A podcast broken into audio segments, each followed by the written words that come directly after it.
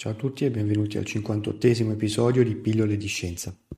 L'obiettivo dell'episodio di oggi è capire insieme che cos'è uno tsunami, anche sulla scorta di quello che è successo a largo delle isole Eolie. Per capire quindi che cos'è davvero uno tsunami è utile fare un po' di chiarezza, perché molto spesso gli organi di informazione generano confusione e utilizzano espressioni errate. Facciamo quindi subito una precisazione. Un'onda anomala non è uno tsunami, è un fenomeno completamente diverso. Diciamo subito che in oceanografia le onde anomale sono un fenomeno di cui non si conoscono ancora esattamente le cause. Si pensa siano dovute alle correnti marine piuttosto che al vento. Fatto sta che ci sono tantissimi studi in corso per capire esattamente da cosa vengono generate. Come accennato anche nell'episodio sul triangolo delle Bermude, per onda anomala si intende appunto un'onda particolarmente più alta di quelle vicine, o per dirla in gergo più tecnico, un'onda più alta almeno di 2,2 volte rispetto a quelle che fanno parte del suo stesso treno di onde. Facciamo un esempio pratico. Se abbiamo un'onda di un metro, subito dopo un'altra di un metro e poi un'onda di 2 metri e 20 centimetri, ecco, quella è un'onda anomala. Capirete bene che quando ho un'onda di un metro e poi una di 2,2 non genera grossi danni, eh, magari dà giusto fastidio a qualche nuotatore, quando invece ho delle onde di 10 metri, 10 metri, 10 metri e poi me ne ritrovo una di 22, ecco, qualche problema in quel caso lo può generare. Un altro aspetto molto interessante da sottolineare è che con le onde anomale, ma più in generale con tutte le onde normali per così dire, la massa d'acqua che viene spostata riguarda quella in superficie e non anche quella giù fino al fondale, a differenza dello tsunami come vedremo dopo.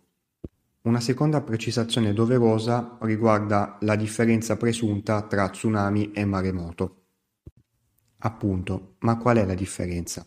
Ecco, non c'è Tsunami e maremoto indicano esattamente la stessa cosa. Molto spesso gli organi di informazione parlano di maremoto che ha generato uno tsunami. È sbagliato.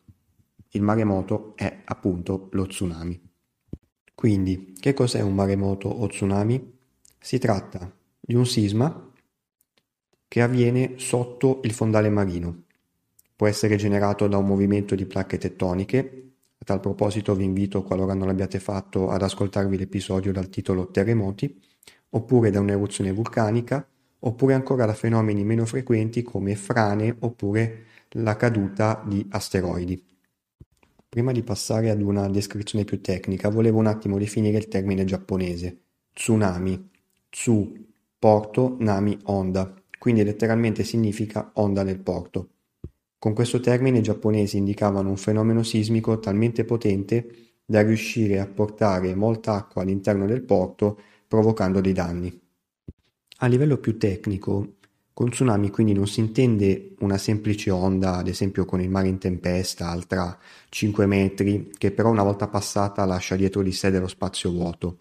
Lo tsunami è un'onda che può essere anche non molto alta, 2-3 metri, ma lunga anche diversi chilometri. Quindi questo enorme volume d'acqua provoca di fatto un innalzamento del livello marino, che viene mantenuto per tantissimo tempo. Man mano che questa mega onda si avvicina alla costa, ecco, il fondale man mano si abbassa e quindi l'accumulo enorme di acqua genera un fenomeno di fatto distruttivo. Quindi ecco spiegato perché onde relativamente basse possono fare così tanti danni. Innanzitutto si parla di onde molto lunghe, quindi che trasportano molta massa d'acqua. E poi, come ho accennato anche prima, le onde dello tsunami non interessano soltanto l'acqua in superficie, ma tutta l'acqua dal fondale marino in su. Immaginate un terremoto sottomarino, è in grado di sollevare il fondale, cambiarne quantomeno provvisoriamente la conformazione, quindi spostando una quantità d'acqua molto ma molto grande. Inoltre un altro aspetto molto importante da dire riguarda la velocità di propagazione di uno tsunami. Pensate che in oceano aperto andiamo tra i 500 e i 1000 km orari. In prossimità della costa siamo invece intorno ai 90 km orari, comunque molto di più delle onde, eh, per così dire, normali che si propagano con una velocità che può andare dai 30 ai 40 km orari con magari dei picchi intorno ai 70. La diminuzione della velocità dello tsunami in prossimità della costa è data semplicemente dal maggior attrito provocato dall'abbassamento del fondale. Questo può sembrare una buona notizia, però poi come sappiamo purtroppo non è così. Infatti, anche grazie a quanto detto nell'episodio dal titolo Termodinamica, l'energia cinetica dell'acqua si trasforma in buona parte in energia potenziale, quindi energia che è in attesa di essere sprigionata e quando succede, come sappiamo, accadono molti danni. Adesso passerò in rassegna alcuni degli tsunami più famosi della storia recente. Prima di far questo, però, anche sulla scorta di alcune domande che mi avete fatto, vi voglio parlare di una scala di misurazione dei terremoti, in particolare la scala di magnitudo del momento sismico. Questa scala è spesso confusa dagli organi di informazione con quella Richter. Allora, nell'episodio dal titolo Terremoti vi ho detto che le scale di misurazione più famose sono quella Mercalli e quella Richter, appunto.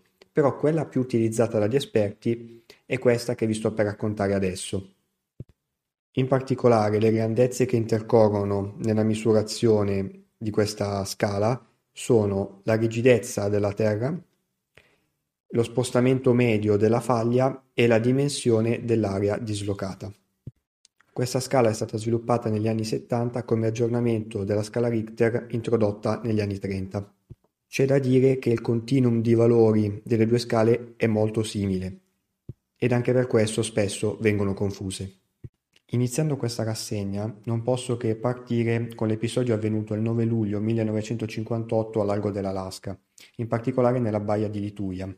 Qui ci fu un sisma con magnitudo del momento sismico compreso tra 7,8 e 8,3. Come avrete notato ho usato la nuova scala. Questo generò una grandissima frana che si riversò in mare e da qui ci fu uno tsunami gigantesco che fu addirittura ribattezzato mega tsunami Pensate che furono danneggiati alberi situati a un'altitudine di 524 metri. A causa della conformazione del territorio e quindi della bassa densità di popolazione, le vittime furono due o cinque in base ai diversi resoconti disponibili. Per farvi capire l'entità di quello che è successo, i segni dell'accaduto sono ben visibili ancora oggi in quella zona. Un altro evento molto significativo è avvenuto il 26 dicembre 2004, in particolare c'è stato un maremoto che ha colpito l'Oceano Indiano a largo della costa nord-occidentale di Sumatra, in Indonesia, forse ve lo ricorderete. Ci furono oltre 230.000 vittime, si arrivò ad un sisma con una magnitudo del momento sismico di 9,1, altissimo. Pensate che l'onda dello tsunami arrivò fino in Africa. Il termine tsunami non è stato più un'esclusiva giapponese proprio a partire da questo evento. Gli organi di informazione iniziarono ad utilizzare questo termine in tutto il mondo e quindi di fatto tsunami entrò nel vocabolario di tutta la Terra. L'ultimo evento che voglio citare è quello avvenuto l'11 marzo 2011 al largo del Giappone. Qui la magnitudo del momento sismico fu 9, altissimo. Ci furono circa 16.000 vittime con oltre 2.500 dispersi. I danni furono tantissimi, come sicuramente vi ricorderete, in particolare quello alla centrale nucleare di Fukushima. L'ultimo punto che volevo sollevare oggi riguarda la prevenzione. È quindi possibile capire quando ci sarà uno tsunami e di che entità sarà? Ecco, la risposta ad oggi è no. Certo, la ricerca va avanti, sono stati fatti dei passi avanti, ma ancora non basta. Pensate che a causa delle caratteristiche di questo fenomeno è ancora più difficile prevedere uno tsunami rispetto ad un terremoto, dove, anche in base a quanto detto nell'episodio relativo, ci sono delle difficoltà a riguardo. Attendiamo quindi con ansia eh, le novità che arriveranno dalla ricerca. Bene, anche questo episodio di Pillole di Scienza termina qui e vi aspetto come sempre numerosi per il prossimo. Ciao e a presto!